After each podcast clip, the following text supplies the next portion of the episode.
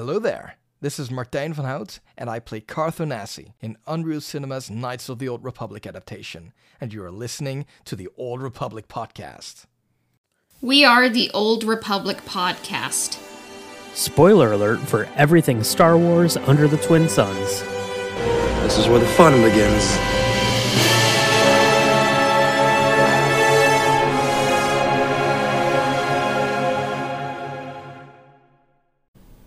All right, Brian. I think you should start out this episode.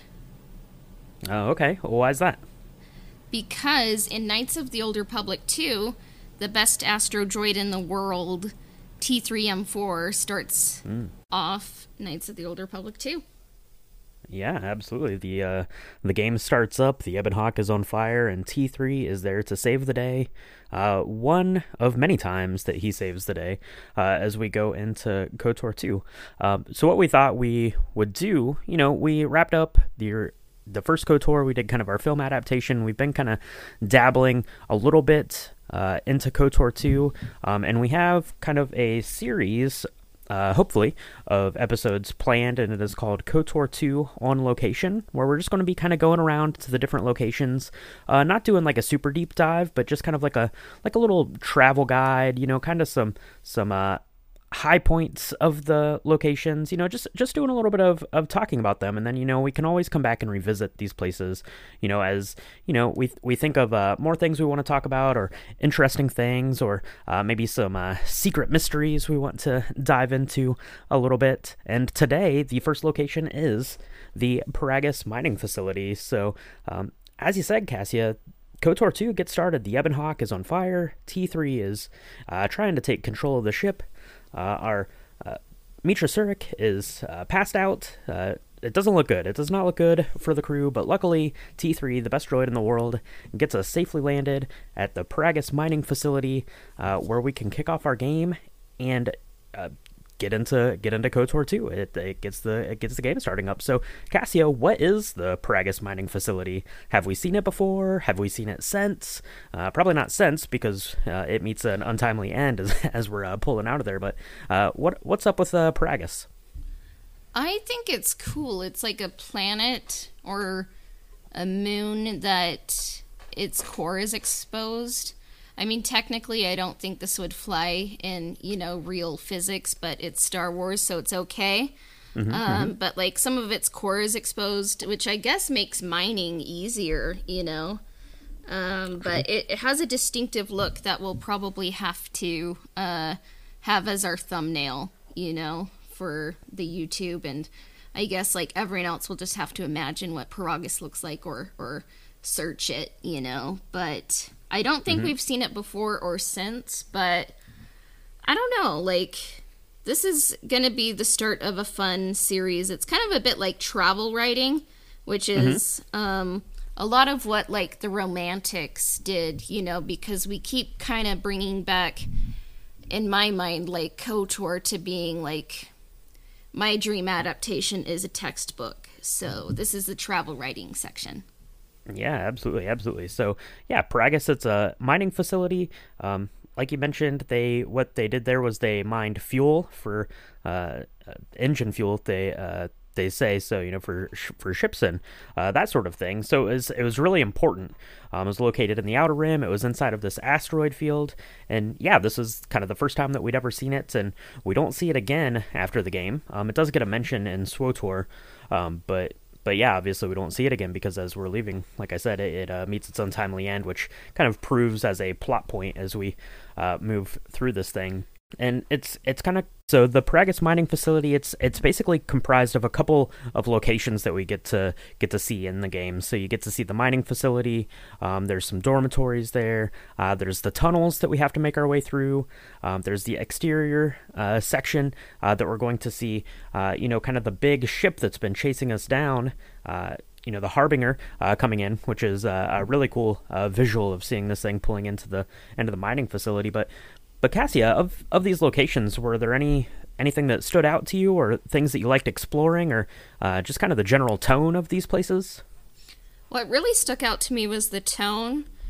We kind of discussed this with Dennis, but Knights of the Old Republic 1 is a little bit more like Flash Gordon-y, Hero's Journey, fairy tale, and then this one is kind of like very existential, and kind of has a horror tone throughout. So it's kind of like the gothic romance, I think, without much romance. Right. Yeah, definitely not much romance. Definitely more on the kind of horror, spooky vibes as we go through this thing, and we'll kind of talk a little bit about that here in a bit. But we're getting to Peragus. So we mentioned kind of at the top, T3 is piloting the Ebon Hawk. That's how we get there. But really, the game gets kicked off. When we wake up, you see your character, the exile. Meetra Surik is kind of floating in this tank of kolto, and kind of comes out and comes to. Just wakes up in this place. You don't know who you are. You don't know how you got there. You don't know what is going on. But you know that trouble is afoot, and you're running around trying to get answers to some questions. And you don't ever get any very good answers, I guess. But we do meet some very key characters in this place. Most notably is Kreia. She is the kind of first character that we run into and interact with. She's actually in like the morgue because they thought that she was dead, but nah, she was just meditating. But our first introduction to Kreia, and she immediately gets in our head. Yeah, she tells you to awaken when you're in a kolto tank. I was about to say Bacta, but I caught myself. That's right. And you're kind of just surrounded by a whole lot of no one because everyone is dead. And It's playing this the first time, it was a little bit scary. And like, if anything, when I get older, like I notice more of the musical cues and like, it's scary, and it's a little bit much for me. But it's hilarious because like Kreia is like in the morgue, you think she's dead. And then she just gets up and like pulls her hood over her blind eyes, and she kind of just tells you what to do. In a way, like if the exile is like in purgatory, this is Kreia's your guide, Yeah, definitely. She is your guide. Like I said, she kind of immediately gets into your head as you're going through exploring this thing and trying to figure out how to get off of this place. You don't know how you got there, but you know that you don't want to be there. So you're going to need a little bit of extra help. You run into Atton, who is there as well, introduced to the party. He's been imprisoned, so you're basically left with the option to help him escape so he can help you escape the planet. So our first introduction to Atton, which is pretty exciting. And then as we're making our way off, we're also introduced to Darth Sion as, very, very kind of foggy parts of the memory and how you got there start to come together. I'd mentioned the Harbinger comes in, and that's kind of an important part of of your story leading up to the events of KOTOR 2. But yeah, we meet Atton, we meet Darth Sion, and we're starting to, just get the fuzzy imagery together of what happened to get us to this place. Yeah. In a way, the trio of KOTOR 3 may be Kreia, the Exile, and Atton, and you meet them all here. Mm-hmm. Yeah, absolutely. So you're... To give a little bit of context, basically we were on the Harbinger at some point, and then had to flee when Darth Sion kind of came on board and took over the ship, and he's been in hot pursuit of you because as we're piecing back together, we are the Jedi Exile. We had gone off and joined Revan, did some bad things. We went back to the Jedi Council to ask for forgiveness, but instead we were exiled, so we were just kind of hanging out in the Outer Rim, and that is kind of how we got to this point of our story. But I wanted to talk a little bit more about this location, Cassia. There's some interesting stuff there. So like I said, we kind of go through the tunnels, you have the dormitories there, kind of all of this really, I don't know, sort of interesting thing. But are there kind of story beats to this location that you really thought were interesting, or things maybe that you think would make for a good conversation a little bit later on down the line, or What about Peragus stood out to you as being interesting, I guess? Do you know what we should have done? Probably, like, made a whole, like, Halloween episode or something. Or I guess that's still on the... That could still happen, you know, and, like, kind of make this, like, a true crime podcast Peragus edition, you know? And yeah. Oh, yeah. Because it's kind of like you have to solve the murder of the Peragus Mining Facility, like what happened there, and no one's on the Harbinger, but then you figure out there actually are people on the Harbinger. They're just, like, wearing, like, stealth suits or just hiding themselves in the Force, and then you see Darth Sion, and wow, you know, it's just, like, whoever wrote this is like, how do we creep people out, but still, like, make it Star Wars? So that's kind of what stood out to me. And I don't know, like, adapting this, because, like, even though I am trying to make the best English textbook of all times, like, of all time, my mind kind of goes like, but how would you adapt this? What is the best way to adapt this? And maybe it could just be a true crime podcast release, like, for Star Wars Halloween or something. Yeah, for sure, for sure. Yeah, I think that is a good idea because, yeah, kind of the underlying theme of, you know, our time here on Peragus is, yeah, there's a lot of mystery, there's a lot of bad stuff going on. So, you know, we're in the dormitories. You're seeing all of the miners are there. They're, you know, unfortunately they're no longer with us, and you're kind of recovering these recordings and things. That's very spooky. It's very interesting, and yeah, I think that would make definitely a good sort of Halloween tale. And then of course, as you're going through this kind of empty vessel, the Harbinger, and, you know, running into, you know, Sith assassins, and then ultimately Darth Sion, who you know, confronts the party. Yeah, I think that would be a really excellent Halloween tale, and you know, one I think that we're probably going to have to lean into and talk about. And I also just, I think it's interesting that, you know, this big ship finally kind of catches up with you, and you're on this place right off of the bat. So yeah, a lot of pretty cool stuff for Peragus. One of the things we talked about with Dennis, you know, we talked about how this was a really good kind of opening section of the game to really kind of tell our story here. And we both kind of think of it, or at least I do, I guess, you know, is this is really kind of a tale of atonement, and, you know, kind of this purgatory story. Cassia, what do you think about that? Do you think that, you know, is this a purgatory story, and do you think that Peragus is a good kind of stepping off point to tell that story? I think you meant Purgastory. Yeah. I'm here with the really good puns. That's right.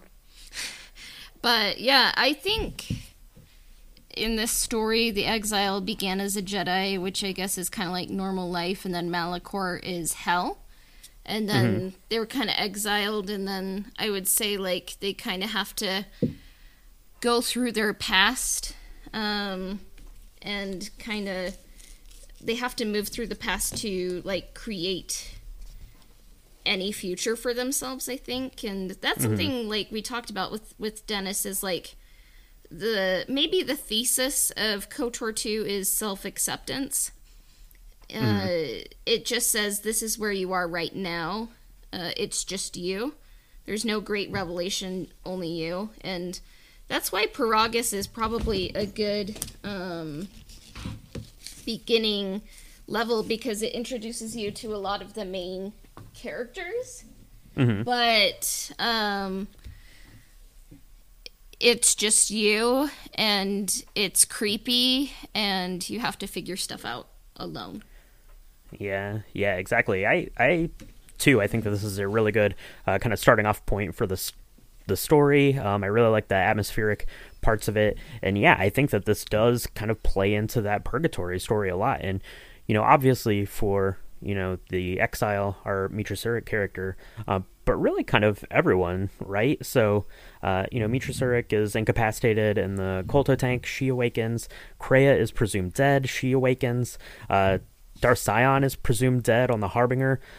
He comes back, he awakens, and even, like, T3, you know, the hero of KOTOR 2, he's disabled and has to awaken. So everyone's kind of awakening on this mining facility as we start our story. And I think that definitely, you know, kind of leans into kind of this purgatory tale where everyone is waking up, you know, kind of in, you know, basically the bottom of this, you know, mountain to climb, so to speak, you know, kind of, you know, how Dante described it.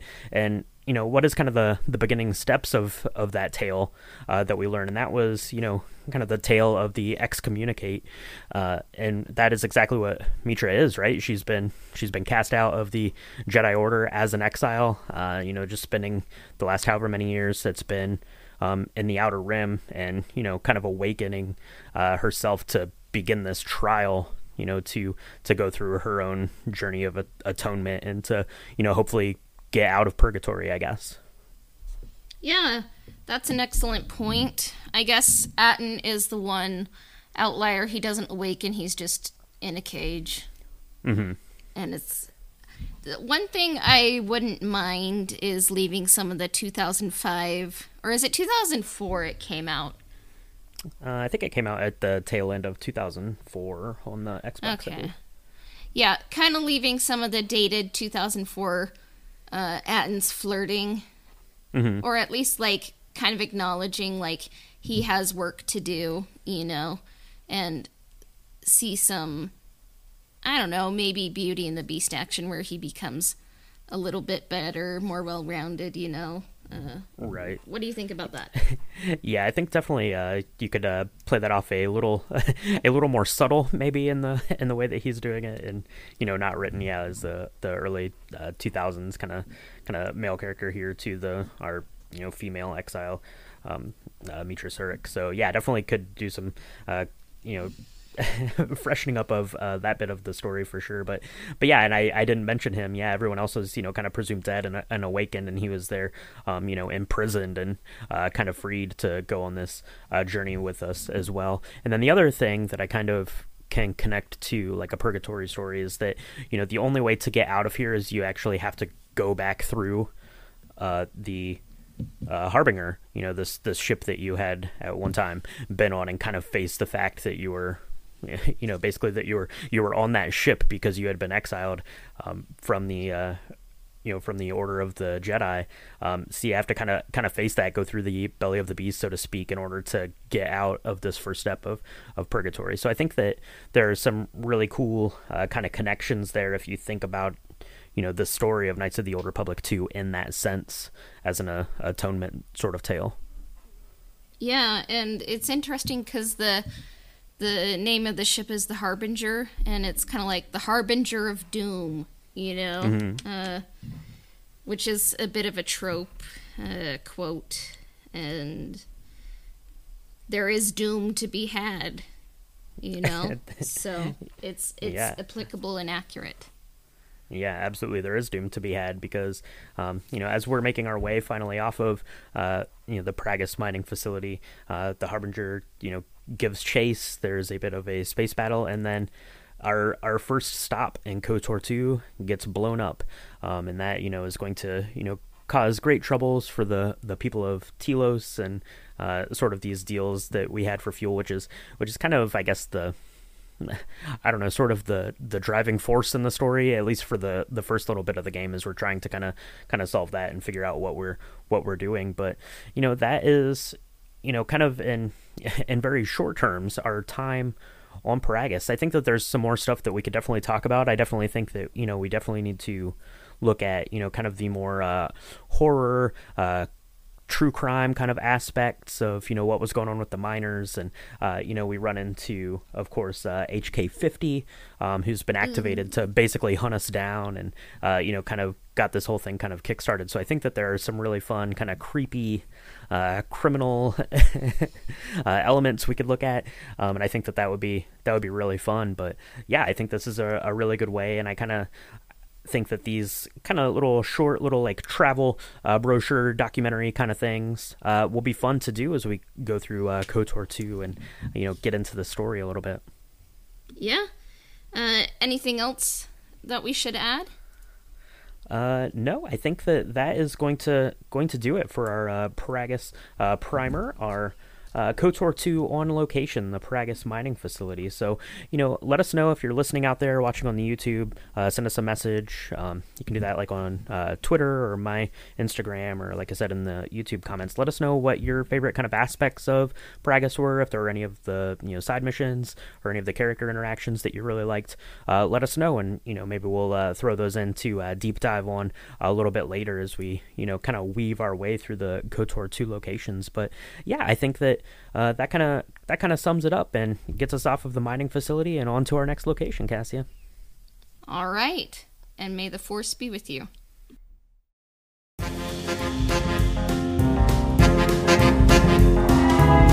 Old Republic Podcast can be found on Spotify, Apple Podcasts, Google Podcasts, YouTube, as well as everywhere else that Anchor podcasts are distributed.